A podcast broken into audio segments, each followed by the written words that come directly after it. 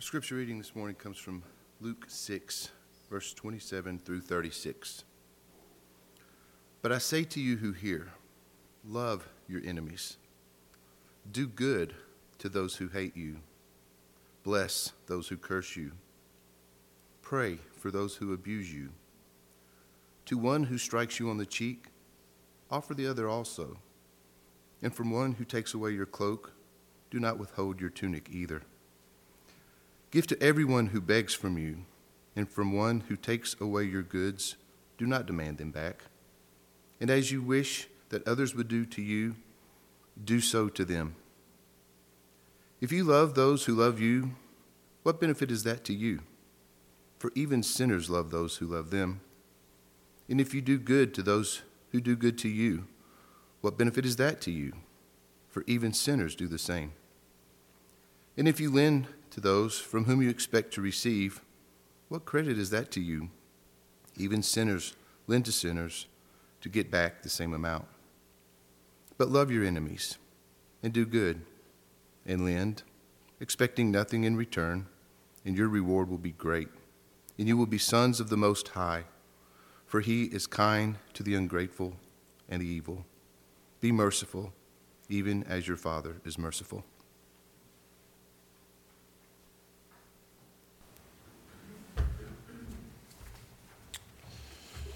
So we are in Luke 6, and this morning is kind of a part two of last week as we started the Beatitudes and we talked about poverty of life. And this morning we're just thinking about the continuation of that as Jesus is talking about loving our enemies.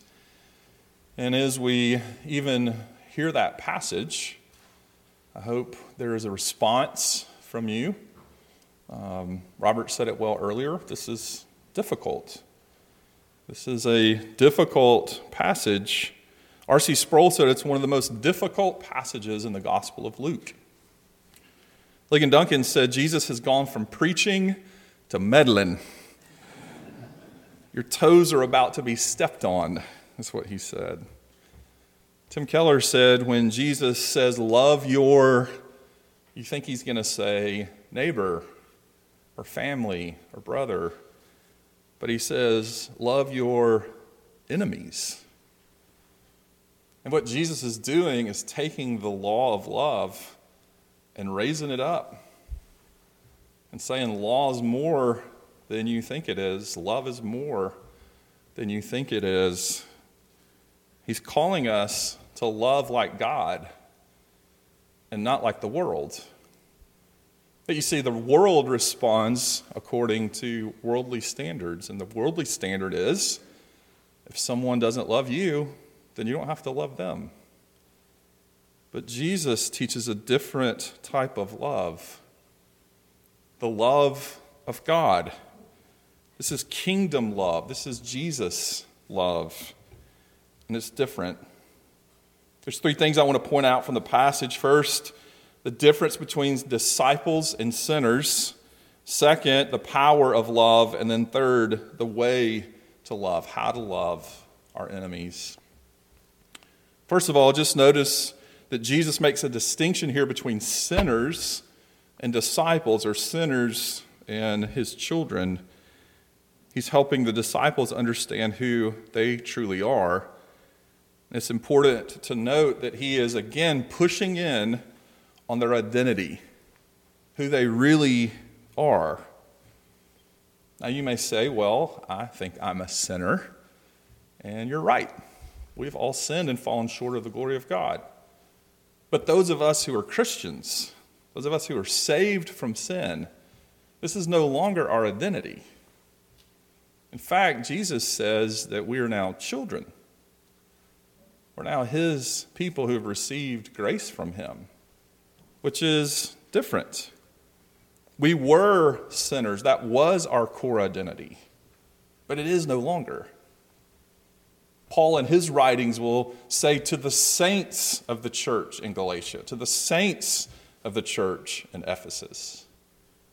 He's not saying sinners, he's saying saints. And Jesus is doing the same here as he's identifying and distinguishing between sinners and disciples. Sinners are the ones who are still destitute or poor of the grace of God. The saints or the children are the ones who have received the grace of God. We could also say corporately that there's those who are in covenant with God, part of the church, part of his people, and then those who are outside of the church, outside of the covenant people of God. And so, what do sinners do? How do they respond to things? Well, sinners are going to sin. They're going to respond to evil with evil. They're not going to do good to someone who's not doing good to them. Sinners are in it for themselves only. To be good to those who are good to them, to repay evil for the ones who repay evil to them. Sinners are living for this world only and not for the world after, not for heaven. Last week we talked about this idea of being poor in spirit or poor uh, as a person. Poverty of life is what I called it. And it is the idea of, of having nothing. But when we're completely empty before God, we can come to Him and He will fill us up with His riches. And Jesus says this is the blessed life. These are the people who are blessed. On the other hand, he says the cursed life, or the, the life that he says, woe, warning of, are the people who think they're full, but they're really empty. This is just a continuation of that. Jesus is saying there's disciples, there's those who are blessed, and then there's those who are cursed. Or he says that he was sad for. You see, as Christians, we've been filled back up with the riches of Jesus. He's given us everything in Him. But without Jesus, we don't have the resources. And sinners don't have the resources to respond, to do good, to love people that don't love them. Without Jesus, our account is at zero or even minus. If we think accounting here, right? It's insufficient funds. You ever go to a restaurant and hand them your debit card, and then the waiter comes back and says, declined, insufficient funds? That's the feeling here. It's someone who, who's trying to do good to another, but they don't have it within them. They're not able to. Sinners are going to watch out for themselves alone. But Jesus is saying we have something else as his people, we have something else as his children. So, see the distinction here between sinners and disciples. Also, secondly, notice the power here is the power to love. Jesus points out several things at the end of the passage here to say that this is where the power source or the resources for us as his people are found. Look at verses 35 and 36 of Luke 6. And notice that we can't love enemies alone without Jesus, but with him. The second part of 35 says that we can he says, and your reward will be great. Now, what reward is he talking about here? He's talking about our heavenly reward. That, that we are already citizens of heaven. This is the already but the not yet, right? That our true home is not here. Our true home as God's people is ahead of us in heaven and this is the way we live. This is the way we love. This is the way we serve others. Is to think this is temporary for us, but something is coming ahead of us. And so we can give, bless, serve, pray with heaven in mind. Because this is who we are and this is where we're going. Also, notice that he says this is a great reward. There's something real powerful about the reward of heaven. There's something really amazing and beautiful about this heavenly reward that we will receive because it's abundant and it's rich. If you've ever walked into a house or a mansion, gone to Biltmore or something, and just seen riches and abundance, that's the picture I hope that you have of your heavenly home. That, that your name is there. Tim Keller would say that we are legally citizens right now of heaven. This is who we truly are, and this is where we're truly going. And that's where our reward will be, and it will be a great, abundant reward. Also, notice he goes on to say, And you will be sons of the Most High. Again, Jesus pressing on our identity here that we are not of this world, but we are sons and daughters, this Greek word adelphoi, which means we are children, children with privileges, children with rights. I remember when I was working with RUF, and we would have students over to our house, and we would invite them over for dinner. Well, at my house, when my boys were younger, they had certain places that they sat at the table. And we would have a student over, and the student would sit in their seat. And one of my boys would walk in and say, You got to get up. That's my seat. I'm a child. I'm a, I'm a son. I have rights and privileges in this home. Now, they wouldn't say that, but that was their seat. This is what Jesus is saying about us. We have a seat, and no one can take it away from us. This is who we are. And we don't have to prove it, we don't have to earn it. It's given to us because of the grace of Jesus. This is how great He is that He can do this for us. We are right now children of God. This intention here of this passage, it says, You will be sons of the Most High. This, this is the idea that we are now, and we will be even more. We have the privileges currently, and they will get better as we go. He goes on here to say, For he is kind to the ungrateful and evil. Now, what I want you to see is to compare that with loving enemies. To realize the only way that we'll ever love an enemy, we'll ever love someone who doesn't love us, we'll ever be good to someone who's not good to us, is to know that we were treated with great love. While we were ungrateful and evil towards God. You see, the only way that we can show mercy to someone else is to know the greatness of the mercy that God has given to us. We will never love people that don't love us if we don't know the love of God for us first. We don't have the resources, we don't have the ability. But we can be merciful because of the mercy of God that we were ungrateful, that we were evil, and He was kind to us and continues to be kind to us. Jesus will later tell the story of the Good Samaritan and talk about someone who was an enemy of another, and yet he pulled over and loved him. And you probably know, but Samaritans and Jews were enemies.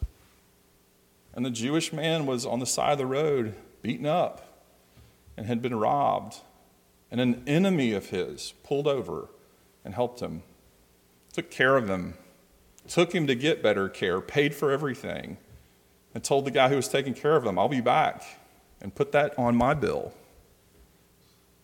This is the picture of loving an enemy. And what Jesus is saying is that's mercy. That's what it means to, to have mercy given to you. That's what it means to show mercy to someone else.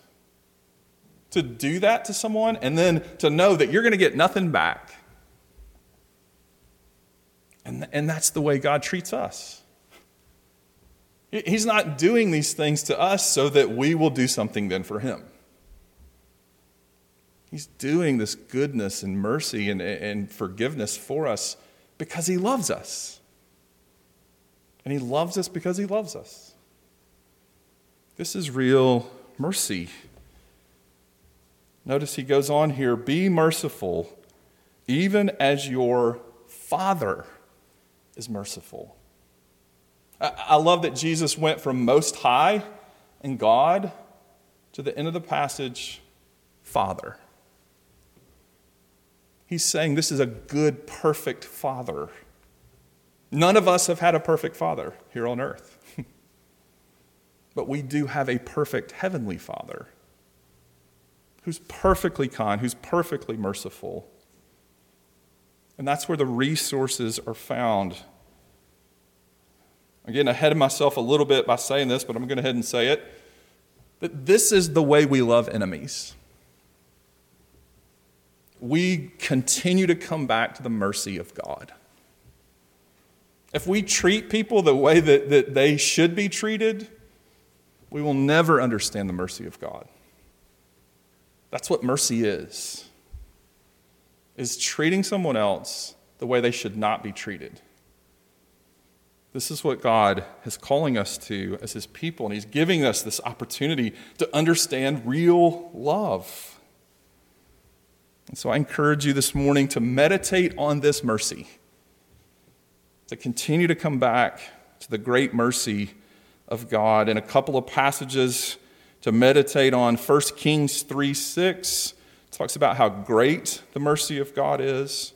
Psalm 86 talks about how God's mercy is plenteous. Luke 1 talks about the tenderness of God's mercy. 1 Peter 3 talks about the abundance of God's mercy.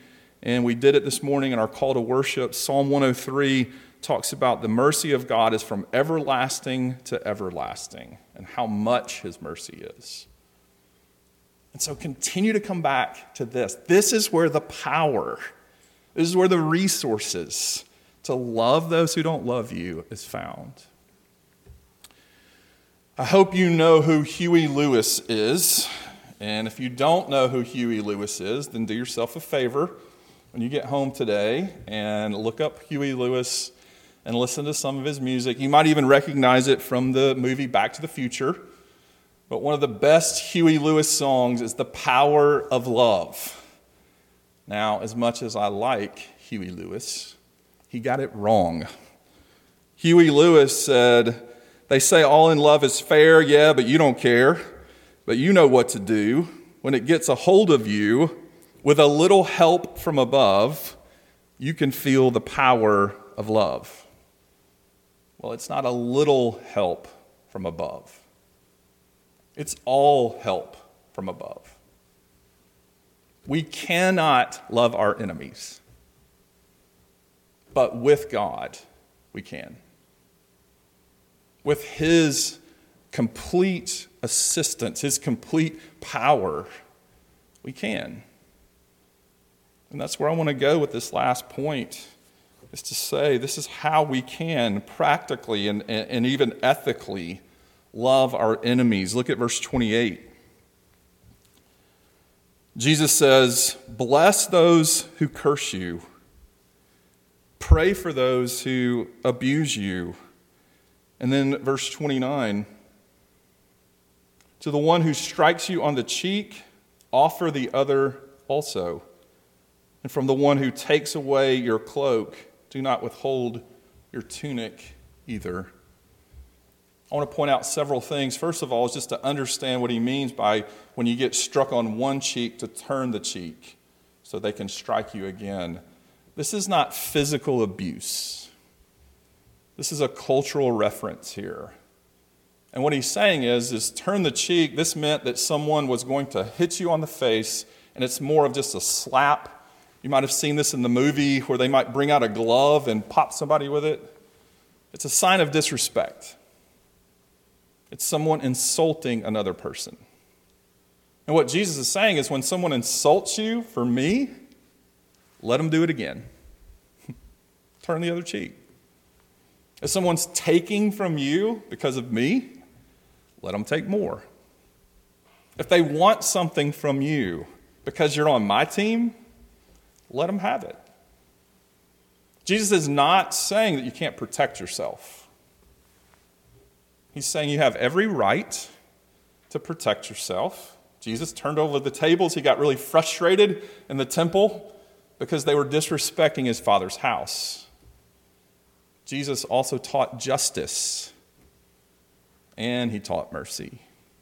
And so, this idea of completely being passive, that this is a call to passivity, is not correct. John Calvin was really helpful. He said, When anyone has it in his power to protect himself and his property from injury without exercising revenge, the words of Christ do not prevent him from turning aside gently and inoffensively to avoid the threatened attack. This idea that you have to completely be passive as a Christian because of this verse is wrong. It does, however, tell us that we will be insulted, we will be hurt, we will be offended because we're Christians. And Jesus is saying when that happens, you're actually doing the right thing. You're on the right track. Paul's also very helpful in Romans 12 when he says, Do not repay evil for evil in other words, don't respond to the world the way the world responds to you. We as Christians should look differently. Because again, we have the mercy of God. We have all this riches, all the riches of God. So we can respond richly. We can respond in love as Jesus loves, and as He taught us to love. We will all have enemies. We'll have people who don't like us. R.C. Sproul said about this that it doesn't mean that you have to have warm fuzzies for all of your enemies. But what it does mean is that you respond to them with respect and honor and love. It doesn't have to be an affection, it really is a call to love and to look differently. I think 1 Corinthians 13 is helpful here as well. Now, we usually hear this passage read during a wedding or uh, something that feels somewhat romantic. But I want to read it to you, and I want you to think about enemies. I want to read it to you, and I want you to think about someone who has hurt you. And I want you to hear the power of love. Love is patient and kind. Love does not envy or boast. It is not arrogant or rude. It does not insist on its own way. Love is not irritable or resentful. Love does not rejoice at wrongdoing, but love rejoices with the truth.